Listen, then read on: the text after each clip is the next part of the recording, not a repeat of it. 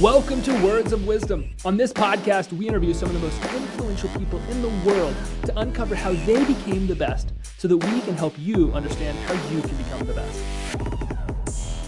What's up, everybody? Grant Weiss here. Welcome to the podcast. I'm excited to be launching the first official uh, episode of Words of Wisdom, and I am so excited to start with none other than my dear friend, Mr. Evan Luthra. Evan, thanks so much for being on the show today. I appreciate it. Thank you, Grant, for having me here. I'm also very grateful that you've chosen me as the first guest of the show, and hopefully, we can add some value to the people who tune in and listen to this podcast. Let's do it, man. I'm excited. I'm excited. So you have uh, you're a young guy, man. You've you've led an incredible life, and to get started, I'd love if you just share a little bit of your story. How did you get to where you are today? Uh, so yeah, I mean, I have a pretty interesting story. Uh, it starts by basically doing what I love, me doing what I love, and that's what I always tell people: is in life, if you want to be successful, always focus on doing and working on whatever you love. Uh, so how did I get where I am today? Just to give you a small background about myself, I'm an angel investor and parallel entrepreneur. Uh, I work with and I launched my incubator fund startup studio where I work with non-tech entrepreneurs like yourself uh, and we build companies from the ground up. And we mostly use technology to solve an existing problem in any industry. And uh, that's how we grow. I mean today through startup studio i have built and invested in over 100 plus different i have equity in 100 plus different startups. Um, and about 30 plus of them we've incubated ourselves putting in our own time. Um, and the combined marketing of the company is, is over tens of billions of dollars today. We have tens of millions of users across 20 or two dozen plus countries uh, so yeah, that that's that's that's a small gist. How did I get here? I mean, I started pretty early, man. I remember when I was about 12 years old, um, I started writing a blog for uh, this blogging platform called Pulse, which is LinkedIn's blogging platform now. So I started writing a blog on Pulse, and it was it was mostly curation. So I would curate the best topics about uh, different different tech tech topics that was going on the tops. So I was always at the cutting edge of what was actually happening in technology and then my, my blog had a quarter of a million readers. Um, so I then decided to make an app for that blog uh, because Apple announced that they were coming out with the App Store. And I was like, I need to have an app for my blog. And that's how I was literally one of the first 100 guys to get into making apps for the iPhone. Uh, built about 30 plus apps, uh, which went on to have tens of millions of different users. I had millions of users before uh, before I turned 17, um, when I was 16, I built the first ever IC Cricket World Cup that happened in 2011.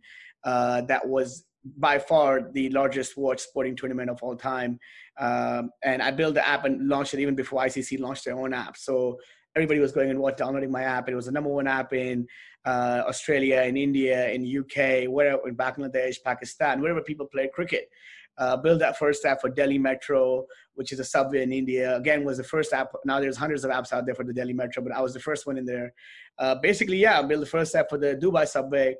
Uh, a lot of different interesting projects that, but and always just focus on adding value for people, right? I mean, I was finding opportunities. I was finding um, problems that I could solve for people around me using this newly acquired skill of building apps. And then we basically saw, I mean, anybody listening this can realize like the life that we had before the iPhone, the life that we have now. I mean, everything we do from how we play, how we eat, how we even call a taxi, what we're going to eat, where we are, everything has changed. Everything is through apps now. Apps run our world as much as we know. So I, I had an amazing opportunity to get early into them. Uh, then I went on from uh, from um, making these apps, and I had my first exit when I was 17. Uh, made a couple million from that, and did what I understood best was to invest it back, most of it back into technology. So uh, I, got, I, got, I got pretty good uh, public traction around that. So the first investment I made was in eaze.com, which I still hold my shares. They're worth over 100 times what I paid for them. Um, so it was uh, Uber from Marijuana. I was the first investor in Eaze. And today Eaze is one of the biggest, fastest growing companies in the US. Uh, in over 100 cities, they're worth about half a billion. Uh, so I mean, I, I, invested in them, and I was like, I'm really good at this stuff. So that's what I decided. I'm going to keep investing and making more investments. The next nine investments after Eaze didn't go as planned; they all failed. But I mean, uh, the point is, Eaze had already gone on to like. Fortunately, was an amazing choice, and had already paid for the next many many other investments. Um, and then during this time, after I sold my company, I mean, I I also uh, developed an app for the uh, Google. Google came to India for the first time. They had the Google uh, G Days in India, which is the Google I/O event that happens in the U.S. And in India, there are 50,000 people coming to see live these events in like the five major cities in India in person like that that's the that's the quantity of people that were out there and i was there at the event and i i built the app for that event for the google g days and the head of google india the managing, director of google india he came to me and he said uh, i love what you're doing and he wanted to put me on stage so he put me on stage he opened the keynote and he's then he goes on there and he says if a 17 year old kid can build apps why can't you build apps they were basically using me to market android as an as an as an alternate platform to iPhone at that time, and they wanted more developers. So this was a developer focused event, like the G, uh, Google I/O is. Um, and so that's so that's what they were using me as a marketing tool, which ended up pushing me out of everywhere. I mean, after I stepped off that stage, I got invited to give half a dozen TED talks uh, in a bunch of universities. Uh, a bunch of uh, I spoke for Nielsen, uh, three thousand people in front of Nielsen, all MBAs, three times my age uh, guys running companies and they were asking me for advice on how they can use mobile technology in their businesses. And uh, fast forward a few years, I mean, as today I've spoken at hundreds of events live in person. And yeah, most of my time today is basically giving back to the people, inspiring them by speaking in person because I also I, I, like that a lot more than the online classes and Zoom classes, and uh, basically because that allows me to travel out all to different places. I've been to 60 plus countries, and I find opportunities everywhere I go. So it's a two in one. I can give back to people, share my knowledge, and at the same time also find new opportunities for myself and my incubator while I'm traveling. Um, and yeah, I've been doing this for a while now, um, and it, it's it's great. And I along the way, I invest in my passions, in things I enjoy, and companies that I'm passionate about. I have mostly we use technology to go into a space. We work with partners like uh, like Grant here or Strategic Advantage. Like for example, Grant, you have it in the in the real estate marketing space. So we use technology and build companies like Whitley, uh, but in in different industries.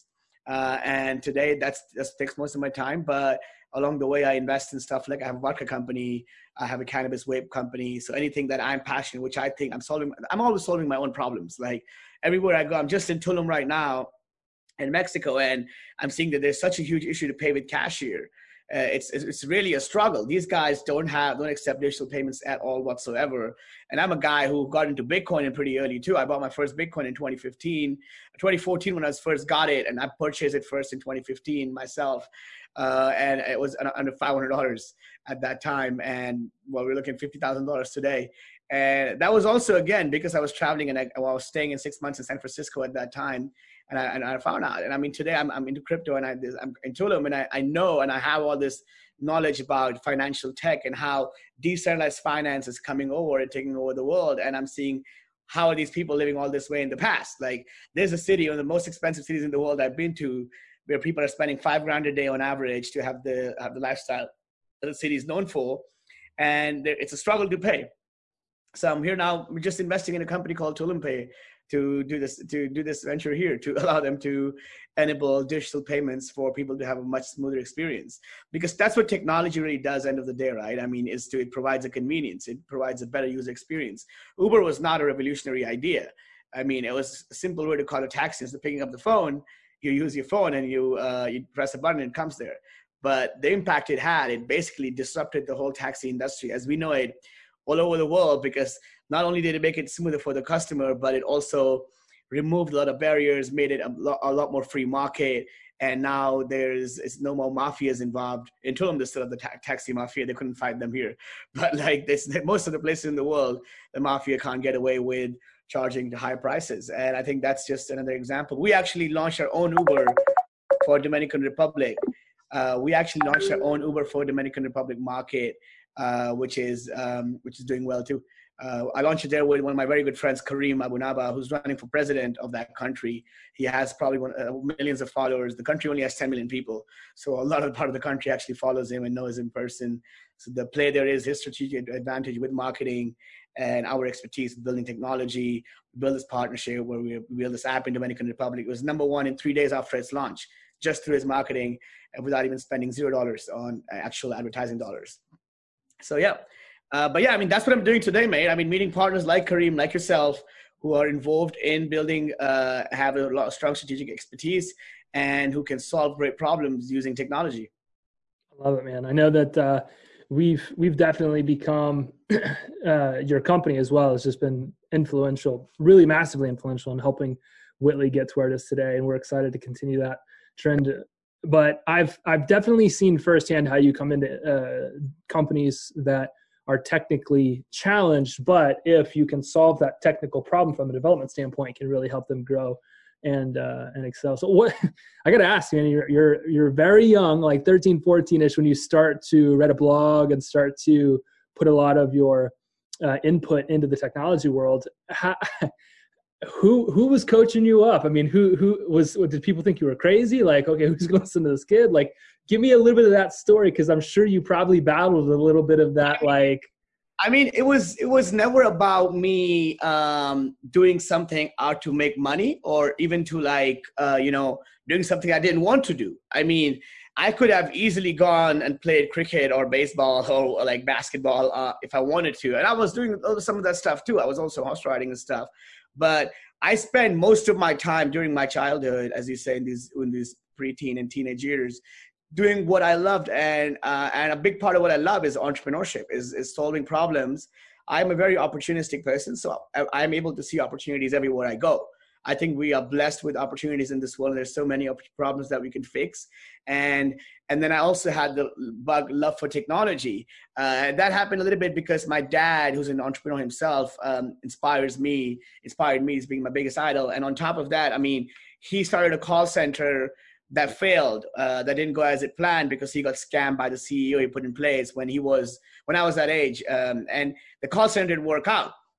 So I was young, I was 12, 13 years old, and I was going to his office and I was playing on all, there were 200 computers lying around because, well, the office was shut, but the computers were still there. So I was playing with all of those computers. And I, and that's why I got also interested more and more into technology. And, and then I realized, well, and I mean, technology grows exponentially, right? Most people fail to understand this, that technology doesn't grow linearly like most other industries because most other industries grow 20, 30% a year. Uh, and that's great. That's a great year for them uh, if they grow that level. But technology is, is, is, one, is one industry where you can go 100x in under three years. If you play your cards right, because you build an app one, you build a platform once, and if it's, if it's a software as a service, for example, like Whitley, you can sell it to a billion people on the internet and they all can get value out of it. So technology has that potential to grow exponentially. And now we're seeing it's, it's growing even more and more, and it's growing even better. And the more, once you reach that J curve, then it's a hockey stick growth then you basically once you've found a product market fit you've found uh, how your product works then you can easily hit that j curve and scale really fast. And i was involved in fast growing technologies uh, from a very early stage and it was exciting. It was exciting to be involved in these technologies. I was one of the first 10 people in the world who got access to the google glass right? To be able to build on such a i mean google glass was too early for its time. That's why we don't see it around anymore. But to be able to build on such an amazing product that that you can wear and it's it's augmenting, augmenting the reality around you. Now we talk about VR and AR as pretty accepted. I, I've invested in multiple VR AR companies now. Uh, but at that time, it was it was it was the vision that the guys inside Google had to bring something out like that, right? And it's still used in enterprises. It was just an accepted well in the market, but it was exciting to work on technologies like that. And if you see how Apple has progressed, how Samsung and Android have progressed, we've seen so many amazing changes we have seen our lives become so much easier. They can track so much. I mean, now the Apple Watch can even predict you're going to have a heart attack before you have a heart attack, right? I mean, mm-hmm. this, this, this, is all interesting stuff to me, and it's always about that. I, I was young and I had all the free time in the world, but I was always doing what I wanted to do, which was to solve these problems around me. And I made an app for my school. I made an app for the society where I live in. I was I wasn't getting paid from these guys, and there's not going to be more than a few thousand users from these apps, anyways. Because in my school, that was the max students, and in my society, it's even less than a couple hundred people. But I was like, hey, I can solve this and make this problem that they're facing between communication with each other as part of an organization uh, better and sharing of data better. And that's why I built this platform, right? And these apps became, I mean, they taught me a lot. I mean, these apps were ne- never really going to be successful, but those apps taught me what worked and what didn't work. And then I went on to build many more successful apps. So, how, who taught you how to build apps from young age? Did you just teach yourself or did you just become infatuated with it? everything I know is from the internet. Like internet has been my biggest mentor, you can say. I mean, I don't know how to define it, but like everything I know is has been from the internet. I mean, if you really go out there, I think all the knowledge in the world is free actually today with the internet. Access to quality knowledge has become very much free. In, access to information has become very much free. So you can go on forums and you can post questions and some, some of the best experts with tremendous experience will come and reply to you and they'll do it for free. So you don't need to go to a Harvard or Stanford anymore to get the best experts in the world. I mean, you can even see there, they, even they have went online now. Even they have classes online actually. So, but even at even that time, I'm talking about almost 10 years ago, over 10 years ago. I'm 26 now. Uh, over 10 years ago, all this information was also available online, and the best experts would answer for free.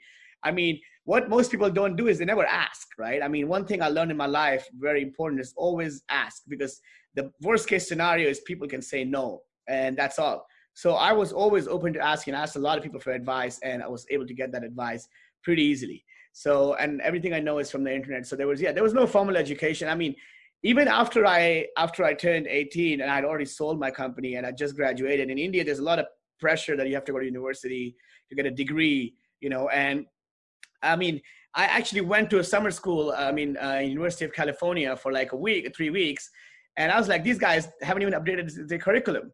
They're still teaching what's so as because the curriculum hasn't updated as fast as technology had grown. They were teaching me even stuff like that's lower level that I would need to build apps. I already knew all of that already. So I mean, even today, universities are quite outdated with how fast.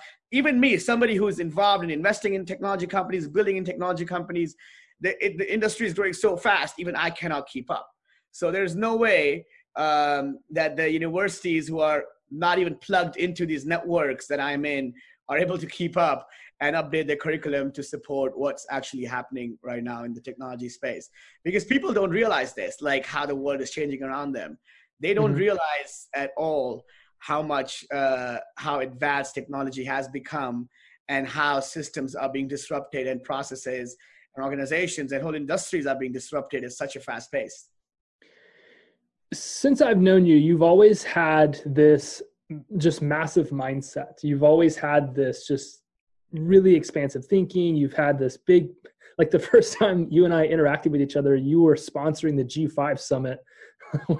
presidents and world leaders and those different types of people were coming together and you were like yeah i'm a sponsor of the event and i was just sitting here thinking like why like what, what's going on at these events that you need to a as a very young guy. I mean, I, I, don't remember. I think what are you? How old are you now? You're 26. I turned 26. 20, you're, you're, 26. So we met when you were like 19, 20. You weren't very old. And I'm sitting yeah. here thinking, like, why is this guy? He's like a kid. Why is he investing in these G5 summits? Like, what is the what's the goal here? How who's he trying to get around? And it was a huge lesson for me. But I say all that to say, like, what has what has constantly been that factor for you. You've always had this massive mindset since I've known you think big, move fast, do big things, spend lots of like invest lots of capital. Like, what's driven that for you? I mean, see, I was always trying to see, like, um, like I said, I'm an opportunist, right? I mean, what I realized is, I mean, I'm not the smartest guy in the room for sure, most in the most rooms I'm in. So I need to surround myself with people who are more smart than me, have more expertise, have more knowledge, and have done big and, and greater things that I, I want to do, right? So, I mean, and that's why, I mean, the idea behind sponsoring the G20 summit in Turkey and Antalya that happened in that time was, yeah. was, was because I wanted to be able to be get in front of these heads of states, to get in front of these, it was the 20 biggest presidents and the heads of states. They were all there. I wanted to be able to get in front of them and understand from them how are they running an organization because running a government is like running a business uh, mm-hmm. Unfortunately, most governments are failing today at running it successfully. right. Money, and that's why Bitcoin is going to the moon. But like uh, to be able to understand from these guys, to be able to around them. I mean, even if you just speak nothing, you will gain so much value. And then you place yourself in networks like this, so opportunities come your way. Opportunities don't happen; you have to create opportunities, right? So you can expect to sit in a room, read it with your laptop turned off, with no access to the internet, and think the opportunity will come your way that's not how it works. You need to create them and then find them. And the reason behind sponsoring that event was to get access to an event of that stature. And to be honest, I mean, I, I skip my birthday every year for the last six years. I only, this is the first year that I actually ended up celebrating it with people because I skip it every year because, uh, well, also because I, I think uh, I celebrate happy birthdays every day. You should celebrate mm-hmm. every day, but mostly because I, I, my birthday overlap with the World Economic Forum that happens in Davos, and I. I have been to hundreds of events myself as a speaker and as a chief guest, but this event is like where basically the hundreds of heads of states, the CEOs of the biggest Fortune 500 companies, the most fast growing startups, they all come. I've met the CEO of Uber literally in the line to the code check to give you a code uh, to enter into a networking uh, event. I mean, this one city turns into like the most hotflix of the most educated and the most influential and the most smartest people and the most wealthiest people in the world in that one week. So I skip it every year to go there just to be able to get inspired by these people and hear it firsthand their experiences of how they have done things. And I think that's how I what I know today is through all these experiences is because I am always keep educating myself and starting myself. And I mean all these times I've skipped it. I mean, these people have come back to me tremendously multiple times over. And this this ability to actually sponsor even the event. Now, you wouldn't be able to go and sponsor the G20 if you didn't know people, even if you mm-hmm. wanted. You just can't get access and that level of security clearance to be around presidents and heads of states. right. There's not a number you can call to do that. That's right. Exactly. So I got that opportunity because I met somebody in Davos who was already uh, influential, and that's how I got that opportunity. So you know that it, it plays back. So it, it it it comes back in rewards. And then at G20, I met somebody else who ended up investing in a company with that ended up going about 15x that my investment in under two years. So that I mean that's the thing. So I, am I'm, I'm always focused on creating these opportunities and putting myself in the right networks because even though today there is so much information right now, we've reached this level of misinformation now. So mm-hmm. most people are being turned into sheeps, and unfortunately, uh, media, the new media, is being used as a weapon of mass deception. Mm-hmm. So, I mean, people are being the, I mean, with the whole COVID and Corona, I don't want to go into the topic, but just to give you an idea that there's so much misinformation flying around right? Here's mm-hmm. somebody's claiming that Bill Gates started it, and there's somebody else is claiming the vaccines are fake, somebody's claiming it's from China. I mean, there is no, so you want to be able to do your own research and you want to be able to get and hear different opinions and then make your own judgments and do your own thinking. Most people don't do that today. They open up the new TV and the newspaper and believe whatever it says. And uh, so I, I, don't do, I don't believe in that because in 2017, I actually ended up, uh, I, had, I have a crypto investment bank, uh, Yoko, where we actually take projects to market on public on public crypto markets and we raise money for them and then it's mostly like an investment bank but for the crypto markets and we raised over hundreds of millions of dollars for our projects delivered a 10x return to our investors already in the first project that we took to market and uh, doing some, some amazing projects right now delivering even better returns mm. uh, so i mean uh, but i spent so much money during that time buying up media that I was being offered by these media companies. Hey, you don't have to buy an advertisement anymore. We'll give you editorial content, right? So that I mean for, a little bit more, and they all only cared about the money. So I mean that's that's what I want people to understand that you got to think for yourself, and to be able to think for yourself, you got to stop listening to program media and start asking the right questions. It's very important to even know and learn the ability to ask the right question because that's only the way you can find the right answers.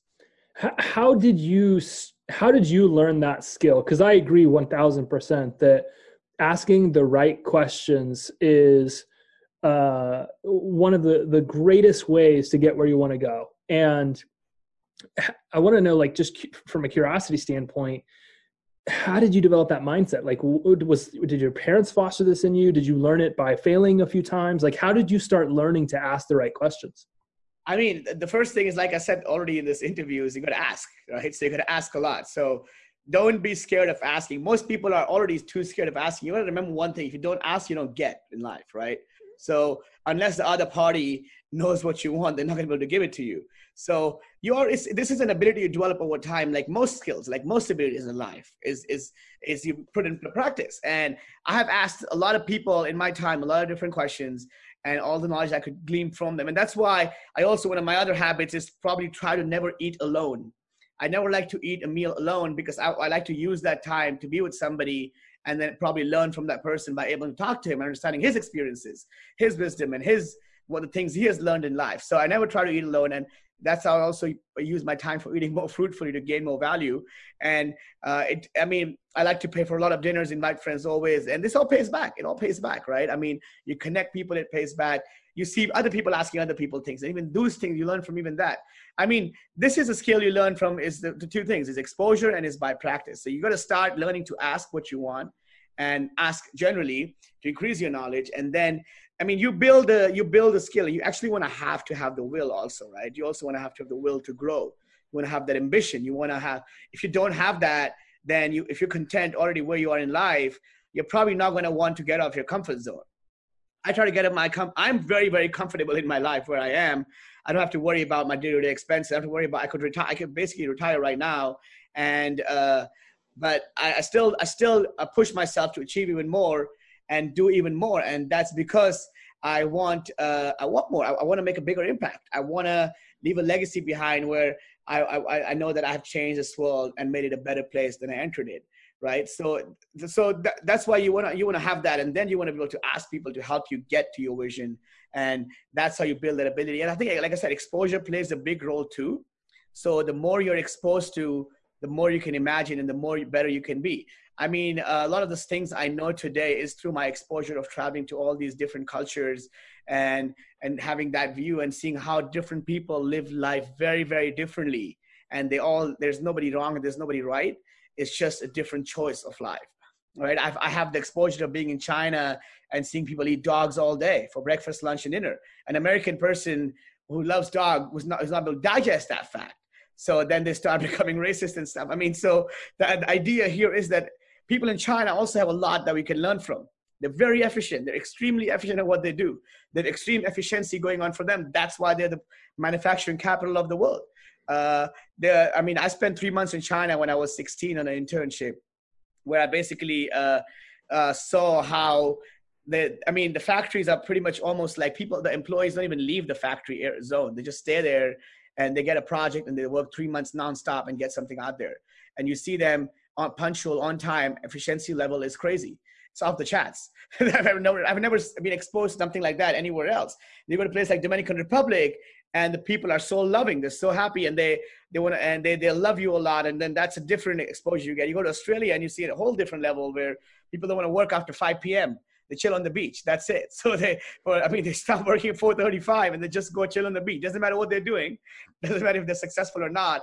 And then you see that the government right now, Australia, for example, is giving free money, $1,500 to per person. And there's four people in the family. They're giving you like six grand uh, a month just to chill during COVID and not to go anywhere. And people are happy. And I think that's the culture that's come up there. So being exposed to all these different cultures also helps me a lot. And that's that then you can implement those skills in your in your business i mean a great example from traveling and seeing all these cultures made me realize one important thing is that when you're building a truly a global product there's no way you can have a user experience that has not gone through a process of working through multiple iterations right because if you ask like a 100 guys in a room design a watch all 100 will design a different watch there will not be two people come up with the same style of the same watch and you ask 100 people to design some spectacles, they'll all design the, uh, different spectacles. So it's the same thing. Like, so uh, now when we do design, so we said, I set up this design process, which actually went through with Whitney too, if you remember, yeah. we actually have multiple designers, all of them design the product. Then we say, I like the profile page from this guy and the menu page from this guy, but I like how this guy did the home screen. So now look at this guy did this payments in the setting page. So, I mean, you can pick and choose. This was a process I, I came up with after going through this journey of seeing and realizing that hey everybody's different everybody has different mindset everybody has different outlooks and when it comes to something like creativity in your business you want to be able to inculcate all of those different aspects to be able to get the best product out there so that's just one example and i mean through every i mean through my exposure is how i build my knowledge too and my it's my how i build my experience too is by being exposed to different cultures and different people like um, you come to tulum and you will see like I mean, I've been to 60 countries. I don't say this lightly. It's one of the most beautiful places I've ever been. I mean, the hotels here that they have built is legendary. I mean, it's, it's another level. It's so interconnected. You don't know if you're inside or outside ever. So, I mean, Azulik is the hotel that I'm talking about, for example, now. You never know if you're inside or outside because they have no electricity. It all works with candles. They put 10,000 candles every day. So you can imagine the mission that they're on to light up the whole place. And you're living above the trees. So there's no ground floors. There's no second, third floors. They put you up in nests above the trees. So it's like a, you feel like a bird, you know, it's, it's like you're above the trees and you see all, all the way to the horizon. So it's interesting concepts. You haven't, I have never seen this before and I've, I've, I've been doing over 100, 120 flights every year for the last five years before COVID. And it's the first time I'm seeing something like this. So you can imagine how much there is more to see and how much you can be exposed to further to realize how different people are living in a very, very completely different world.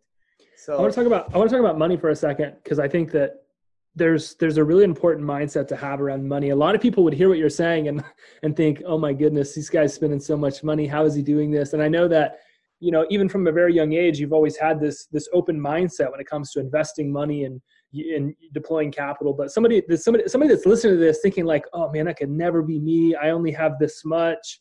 You know have you ever had that restrictive or limited type mindset? How can somebody open their mindset about money and, and travel and and creativity and exposure the way that you have if they feel like maybe right now that's not what their life is is is about or that they have that ability yeah yeah so you got to remember like i mean obviously i don't know that somebody who's 18 and watching this and somebody who's 40 and watching this obviously have different responsibilities in life right i'm i'm still young uh, i don't have any responsibilities per se i'm only responsible for myself uh, so I don't have any kids. I don't have I don't have a significant other. So uh, I'm single and I'm young. And I mean, I'm now I've reached a point where I have don't have to worry about basic things and emergency expenses.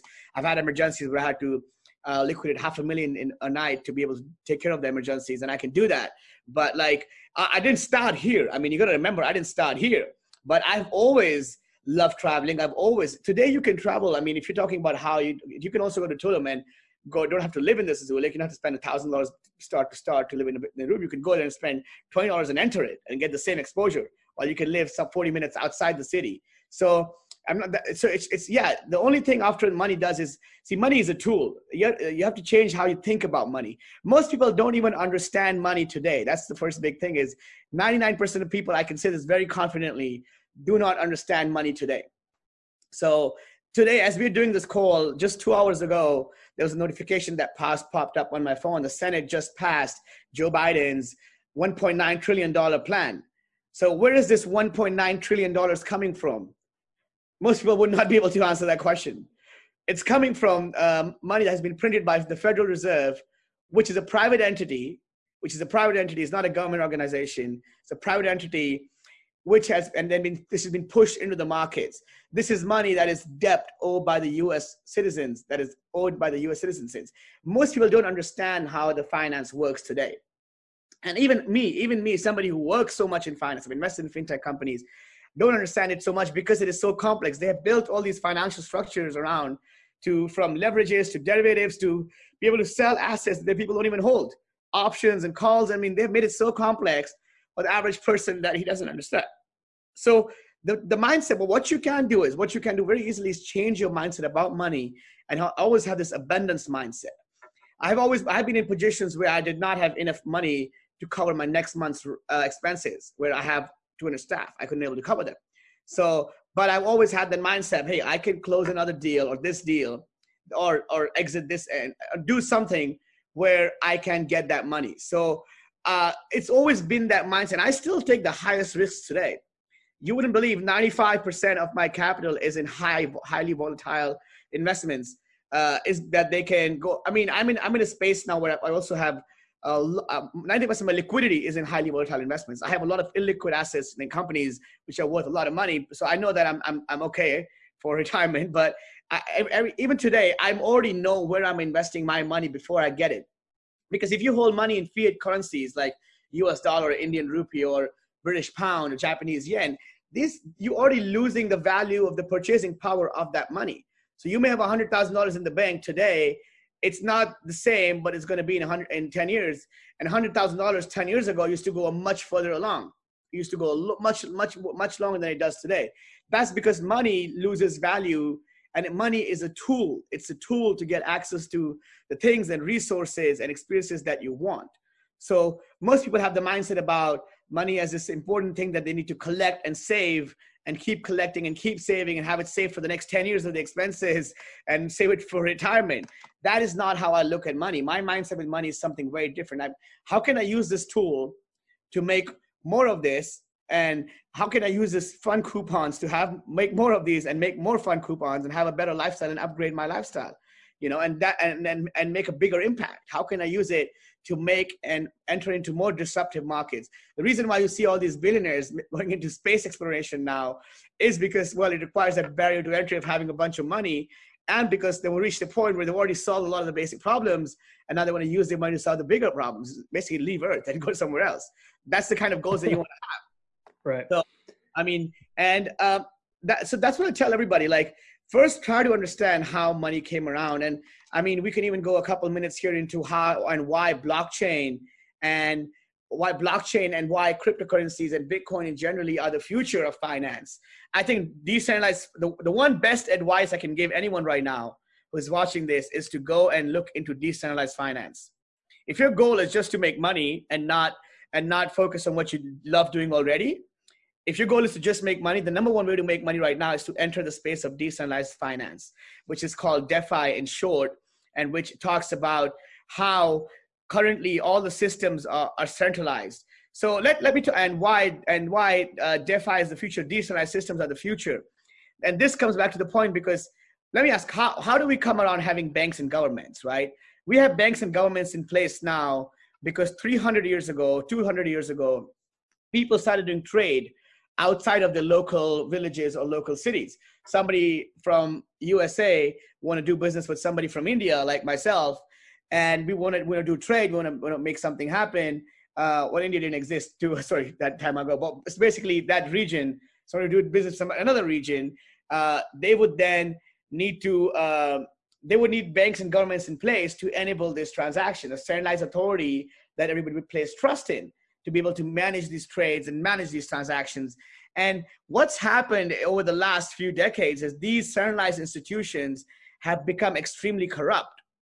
So they now only want, they, they're not public service anymore. They only want to serve their friends and themselves. So that's what we're seeing now in the world right now. That's why the banks keep getting bailouts one after another, and the CEOs of the banks get big paychecks and big bonuses and have big yachts and big houses even though the bank has just gone under. So it's because of uh, of exactly this is that a few people now control the whole financial system and they benefit themselves and they put the rules in place. And and the average guy who's who's watching this and he he has no no say in it. He has no say and he has no claim and he cannot break into that into that market. So Bitcoin is, is which is going to be the biggest wealth transfer ever changes that system. It removes trust from the centralized authority and a bank and a government and places peer-to-peer trust. So if I trust you, Grant, and your wife trusts you, and you trust me, then I can trade with your wife directly because of the, you're acting as a currency. You're the trust.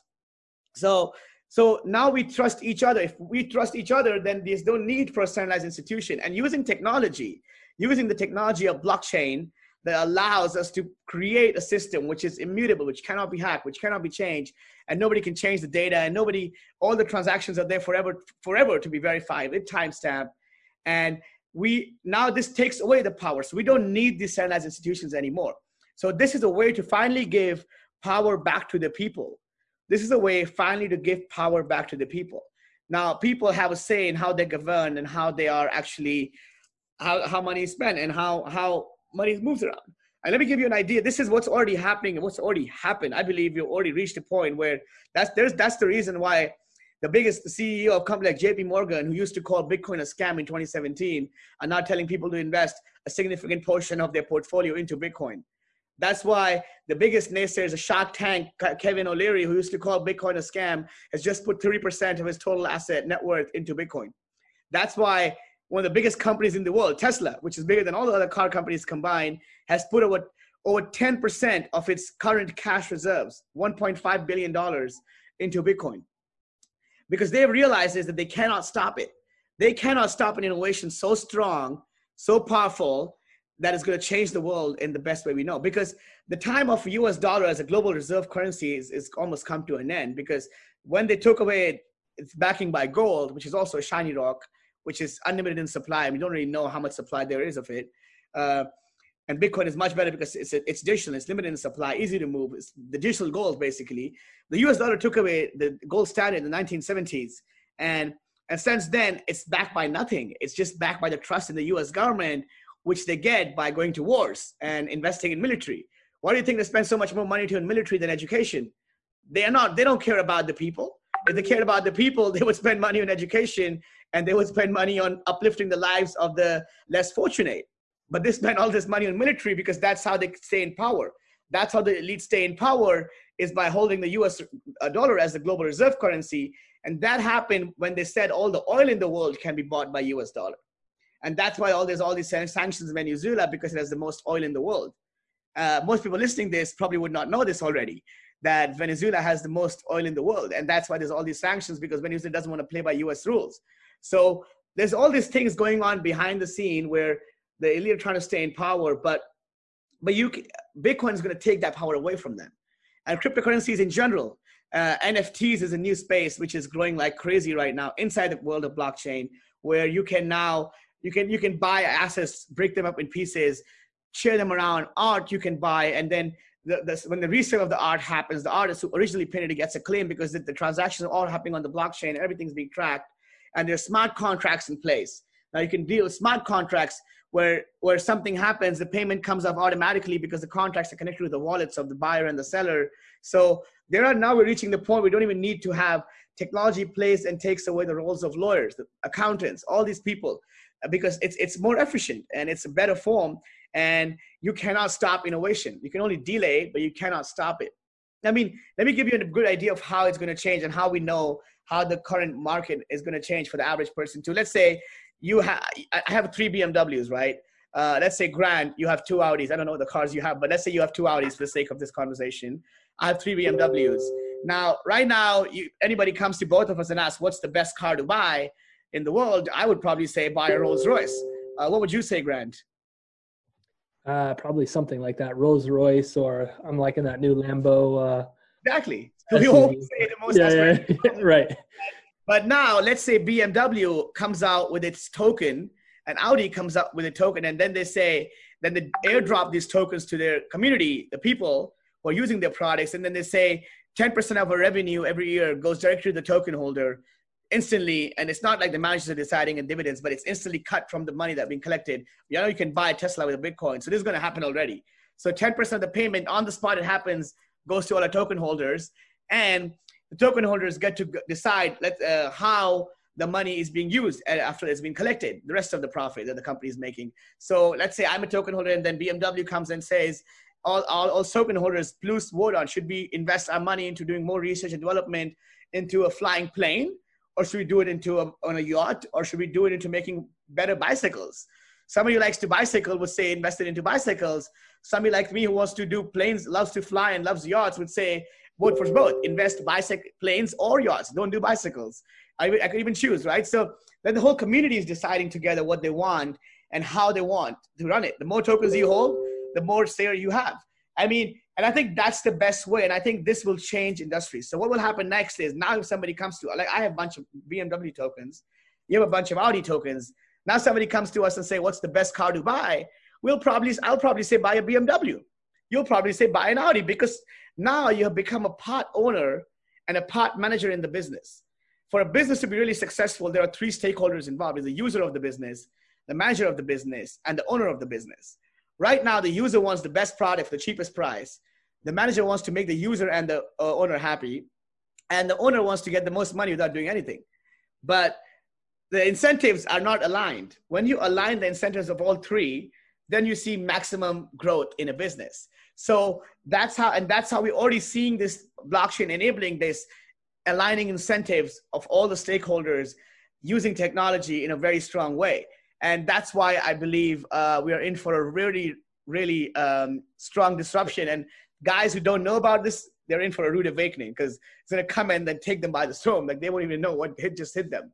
That's, that's what incredible. I mean. Like, technology is changing everything you're doing in life and all processes and decentralized and a lot of the world is run around finance right i mean because money yeah. drives the world around it's a tool and the tool is used as like the fuel for the economy so i mean But um, now with the world of decentralized finance, we're getting uh, people coming into now where current current like places in Switzerland, you have to pay interest to keep your money in the bank. That is crazy. That is crazy. Why would you own money and be your own bank with Bitcoin and not have to lose not only just on inflation but actually gain because it's it's limited in supply and nobody can manipulate it. No government can print more. No chairman of the Federal Reserve can decide how much he wants to print and how much he wants to flush in the economy because that's that's not how it, that's there's no trust left in these individuals. What I'm hearing out of all of this is that you have great vision, great like foresight. I've heard it since if we like we recap your story back from when you were very young, you started doing things that nobody else was doing and getting access to things nobody else had access to uh, because you were adding value, you were solving problems, you were you know creating solutions, and and you were helping people. And what I'm hearing you say now is that there's probably a lot of people that are listening to this that still don't understand you know entirely what it is that you're saying or you're talking about. But it sounds like you're still you're looking ahead to the future. You've got the foresight. You're innovating. You're solving problems, and you have a ton of patience. Uh, how, how are those things developed in people that maybe don't have some of those things. Patience, I believe, is a skill, and it sounds like you have a lot of it. Uh, vision and, and innovation and those types of things. It's all really exciting. I can tell you're passionate about it. How can I develop that if I'm listening to this and I'm, I'm thinking about next week? I think you're. It sounds like you're thinking about 2030 and 2040.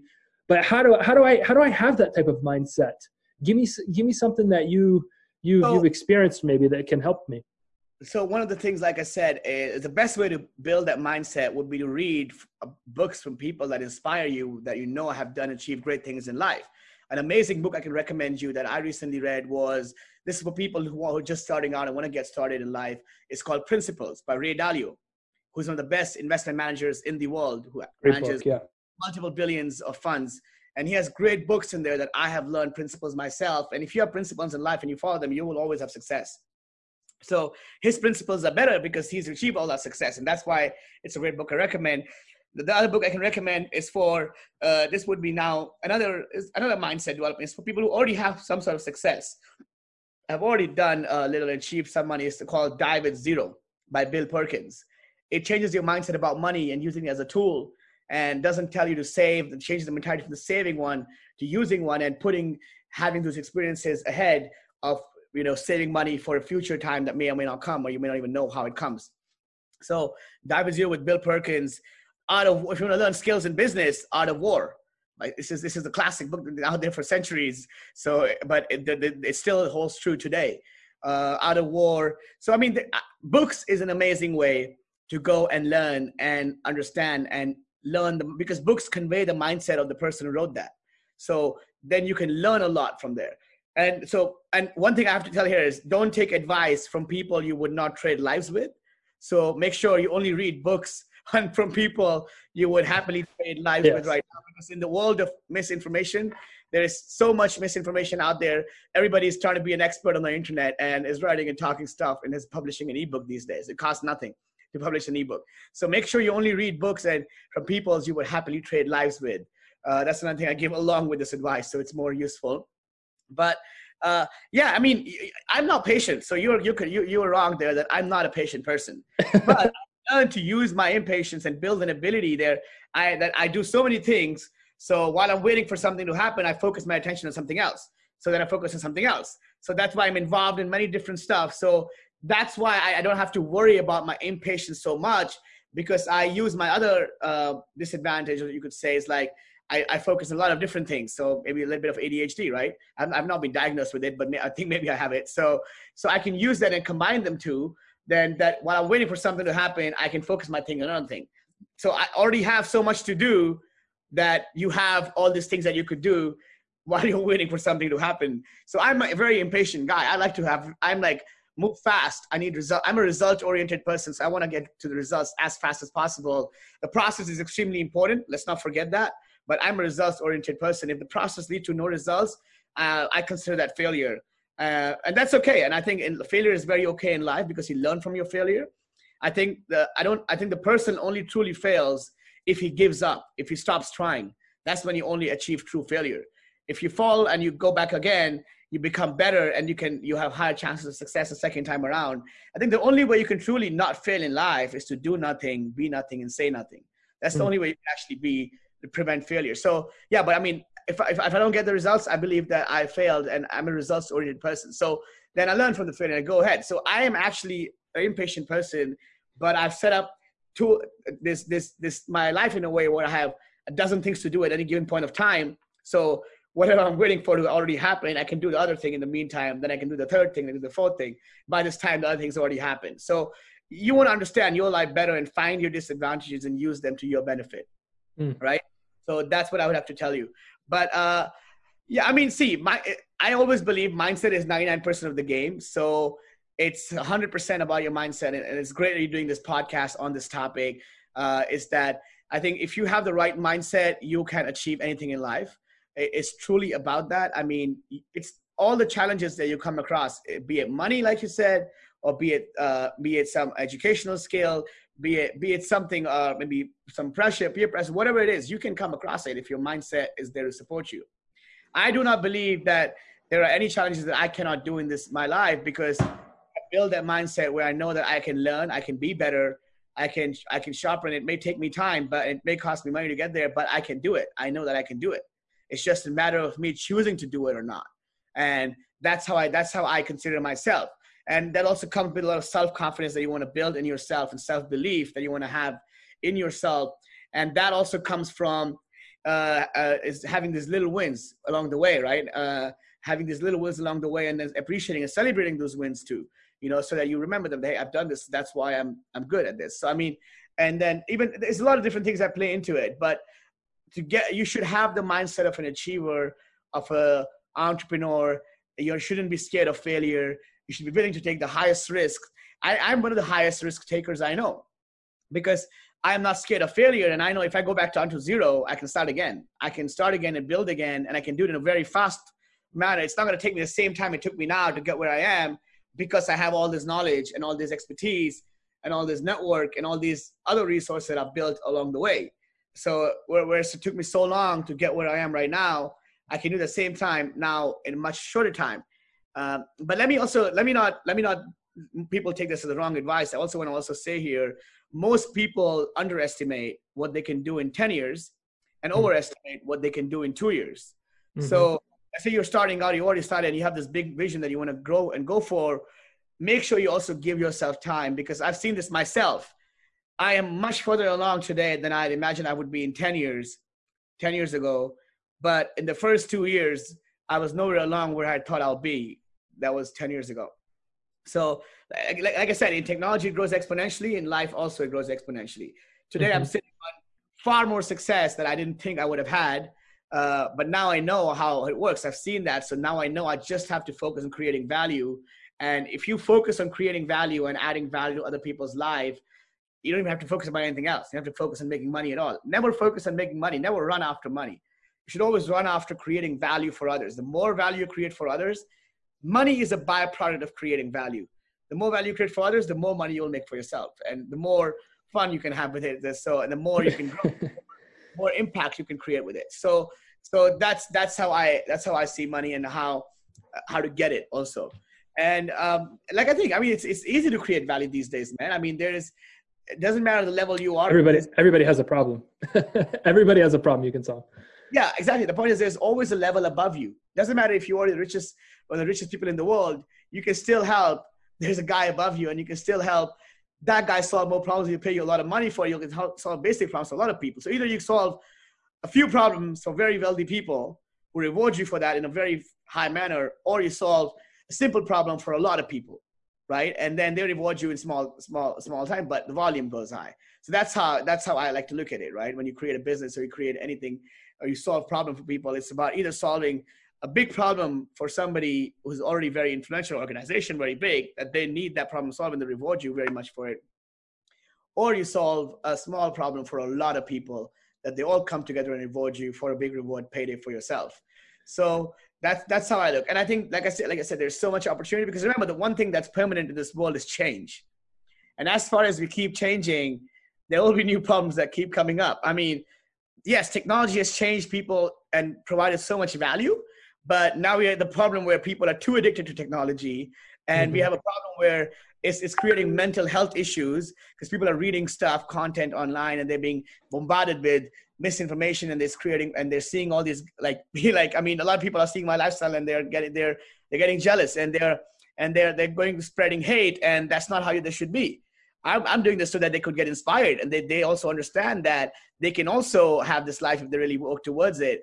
But sometimes it doesn't come off as that and people uh, get jealous and they hate and then they start developing a mental issue. And so the issue is that i've seen that happen. That's why i'm telling you. So i mean this mental health is a big issue right now australian government is passing a law where if, comp- if people die working for a company or they commit suicide i mean while working for a company and it's, it's, it's linked to their mental health uh, then the company is liable for all that the debt oh, debt wow. so i mean it's becoming a real issue right now so I'm looking to invest in the mental health space. I'm looking at opportunities all day. People are sending me decks. So I know that it's a growing space. I mean, so that's what I mean. There are all these problems that keep coming up. There is always opportunity. And if you feel that you cannot find opportunities around you, change your surrounding. Get exposure to a different place. Pick up your bags and go spend a few days. Doesn't matter what level you are in your life. You're gonna, you want to live in a five-star hotel, go do it. You want to live in a host, hostel for 10 bucks a night, go do that. And solve problems. And you will find opportunities and you will be able to solve problems. So that's what I would tell people is like, there are so many problems around you and you can solve them and create tremendous value for people. And there's never a shortage of problems because as far as change is permanent, we'll keep finding new problems to come across. I, uh, I've heard you mention the word a few times and I want to uh, start to wind down the conversation, but I got to ask, you know, how important is having an incredible work ethic. I think that no matter what time of the day I message you, I've messaged you before at like 10 o'clock my time and you answer. I've messaged you at one o'clock in the afternoon, 4.30 in the morning. Like I've, I do not know that you actually sleep, but I, one of the things I've always known about you is you've worked uh, like crazy. I mean, can you talk to us a little bit about how important it is to work for what it is that you want? Because I'm sure that none of this stuff just came to you.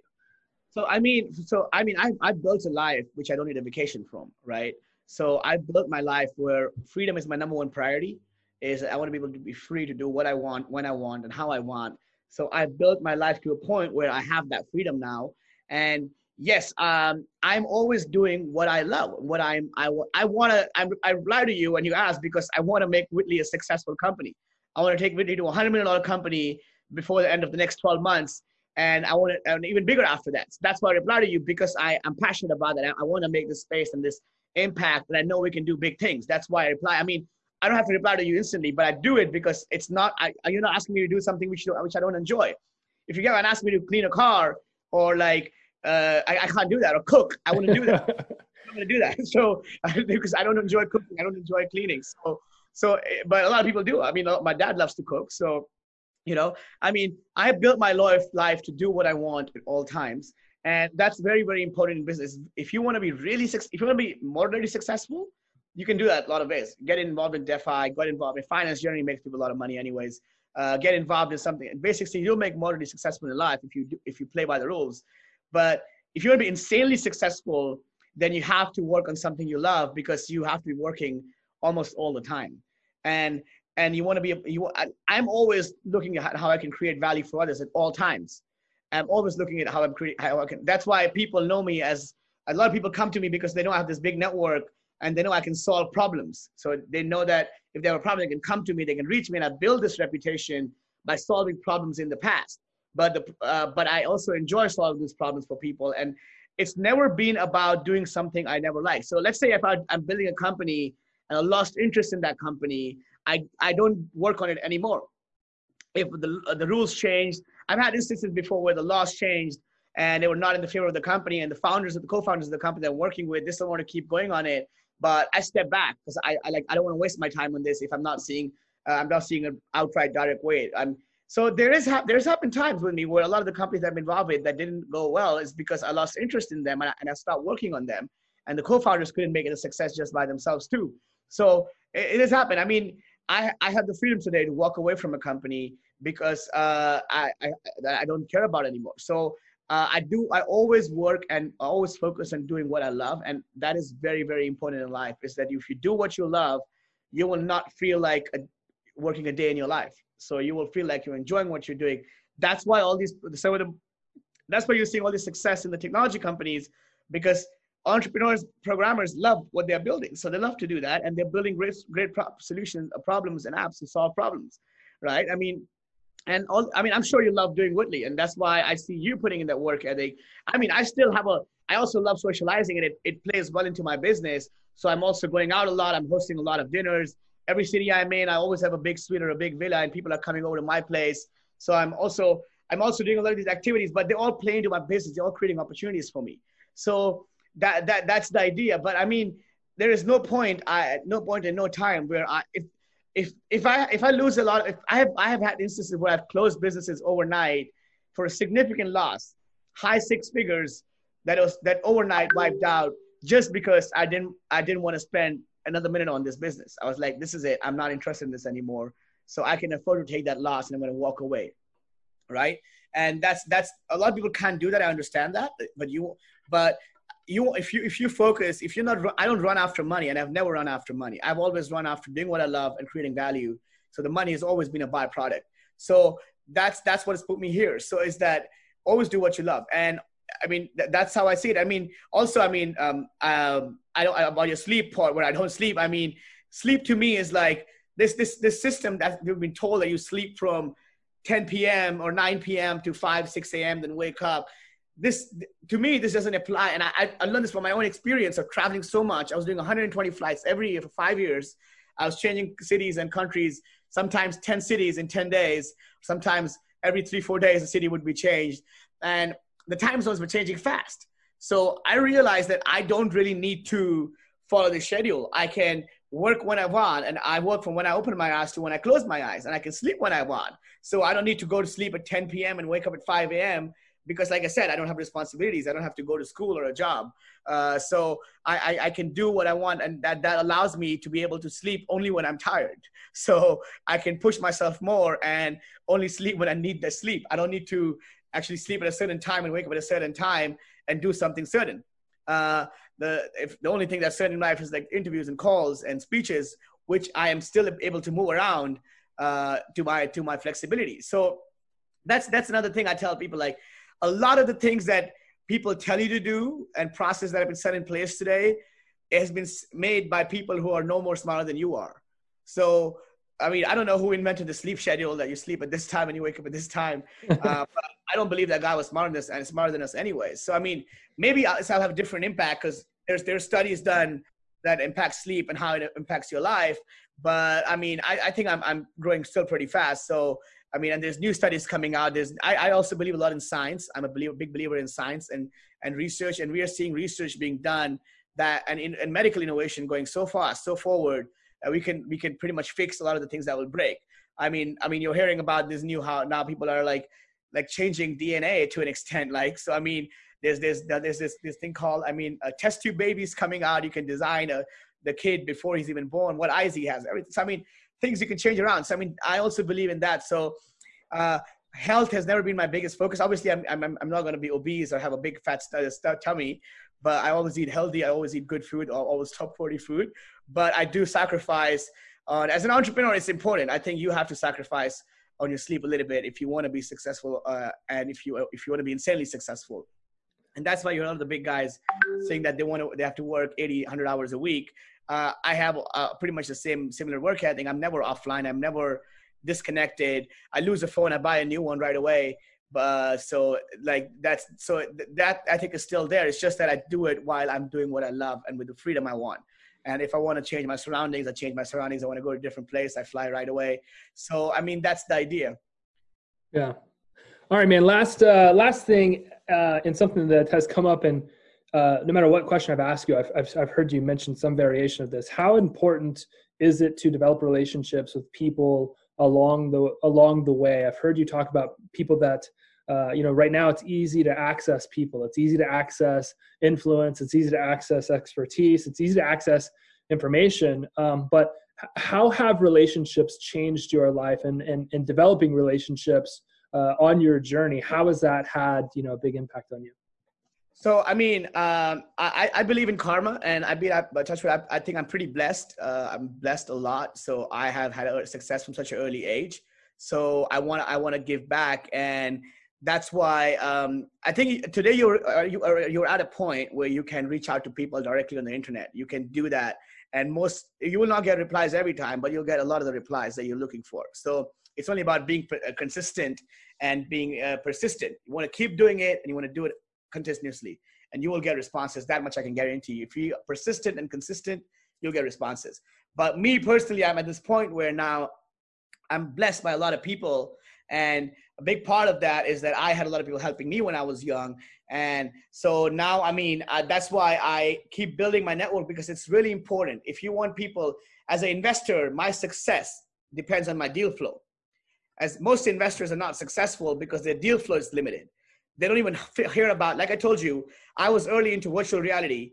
I was early into mobile apps. I was early into Bitcoin. And all of these technologies have come and changed the world. I'm still early. AI and machine learning, I'm coming in now. I still don't consider myself an expert in that by any by any length. I'm, I'm learning more, and I'm still consider myself early in that space. And these all these technologies have come and changed the world. But how did I come across these opportunity uh, technologies? How did I find out about them? Was by networking, was by meeting people. Somebody else telling me about it. Somebody else sending me Bitcoin for a purchase, uh, or literally just to refer and earn free Bitcoin for himself. So that's that's how I heard about it. It's through my network. And and the reason why I I prefer to do it. So today you can do it a lot of it online with the systems, but I personally prefer to do it in person because I want to treat people. I want to invite them for dinners. I want to invite them on a night out. I want to make them have a good time because people always remember how you make them feel. They will forget everything else, what you told them, what you do, how you do, or how you do it, but they will always remember how you made them feel. So if you can make people always treat people right and make them have a great time and the time that they spend with you make sure that they leave happier more educated and more value they value the time with you they will always remember that so that's why i like to network a lot and i make sure i focus on having a great time while i'm doing it i don't want to network in a I, I go to a lot of conferences to give speeches but i don't i like to network in conferences. I rather network in a restaurant. I rather invite people to dinners. I, I that's why and build these communities where you you bring other people together. And then other people and think about how powerful this is. All these other people you made you made introductions to or met on your dinner and then they go and do something and then they meet other people and they ask them how did you two guys meet? And then they say we met at evan's dinner we met at evan's house or like so you have all these people in the world who are basically referring you further and further and further. So that's why i also believe in networking in uh, in person and always focusing on making sure people have a great time. So taking them out on treats and stuff is how you do it right? I mean so that's how, that, that, that's very very important because then these people think of you and come back to you and bring you opportunities. Then they bring you opportunities. A lot of people know a lot of rich people right? I have friends who are working in technology and they know a lot of rich people but they come to me when they want to start a company or they want to start a new company even though they don't need my money they come to me because of the time that they have spent with me and they consider me a friend and a great friend. They say, Evan, I'm doing this deal. And I've had this, this is a real instance I'm telling you, where I had a friend call me one day and this guy was already very successful himself. He already had a, a very, very successful company. He's already worth uh, a $100 million plus range. And then he's called me like, Evan, I have a company I'm building that um, you can invest a little bit of money if you're interested. And I said, okay, where's the, where do I send the money? And I had so much trust in this guy, I sent him without even hearing anything about the company. And I sent him $10,000 he didn't, he didn't, he didn't need the money, so he was not going to let me invest a lot more. He basically capped me at 10 grand. He was doing a small friends and family round to let his friends and family get a share in the success that he's going to do because he knew he was going to be successful. He had that mindset of success. I knew he was going to be successful because of all the past success he had had. So I took that bet. I mean, it was still a very high risk investment. There's no, there's no, the contract literally says there's no guarantee on return on investment. This company could vanish tomorrow. Uh, but like that company is worth $2 million. My shares are worth over $2 million today from $10,000 to $2 million, you can do the maths. So, I mean, uh, that's, that's the idea. And that guy called me up because he had a great time uh, when he spent his time with me. And I made sure he had a wonderful time. And I made sure when he had, when he was traveling, when he had problems in India, I helped, I fixed his problem and helped him out. So basically, it's like favors, right? That's how favors is an age old business concept. You, you, the people at the highest levels, at the highest, at a lower level, you want to get something from somebody, you ask them, this is my rate. I want you, okay, you want me to solve this problem for you? It's going to cost you this much. That's how the average person thinks. When people reach out for help, the average person thinks like, okay, I'm going to solve your problem, but this is how much it's going to cost you. And I've seen the people at the very, very highest level, they never ask for money. They earn favors because they rather earn favors because they know the guy they're, they're helping, they, that guy could be of use to them in the future. So they, the mindset changes that level. And I have changed my mindset to that level too, where I am earning favors now. I'm earning favors from very influential people that have helped me when I have come across troubles in my life. And this is already proven true today. I've had troubles in random stuff, uh, and I've had those favors come in helpful because I was able to help that guy sometime in the past with some investment advice about how to get involved in cryptocurrencies. The reason why I talk about, I mean, you know, I'm invested in 100 different startups, and I don't talk about a lot of them on the on my social media because uh, I have a million followers, but none of them can get access to the opportunity to be able to invest in these startups. They, they can't invest in them. It's probably not going to be useful to one 990,000 of them than what I post. But I always post about Bitcoin because you can go and spend $10 and buy Bitcoin today. And everybody, literally every single person who has listened to me has come back and thanked me and saying, thank you for telling me to buy Bitcoin because you changed my life. I made my first $100,000, and received messages from people that made their first million because they, at some point in my journey of last four years since I've been talking about Bitcoin publicly, they bought it and they have it has changed their life in such a big way. And anybody can do it. You have ten dollars, you can go and buy Bitcoin right now for ten dollars. You don't even need to have more money to do that. I'm telling you myself, I got five dollars free in Bitcoin, five dollars free in Bitcoin for referring a friend to Coinbase in 2015. I got five dollars free in Bitcoin. That five dollars is three hundred fifty dollars today, more than three hundred fifty dollars. So literally, a five dollar investment is three hundred fifty dollars. So somebody who's five dollars a lot to invest could be that much in the last in the next six years. So if I kept it in US dollar, it would probably be purchasing power have gone down by 20% by now.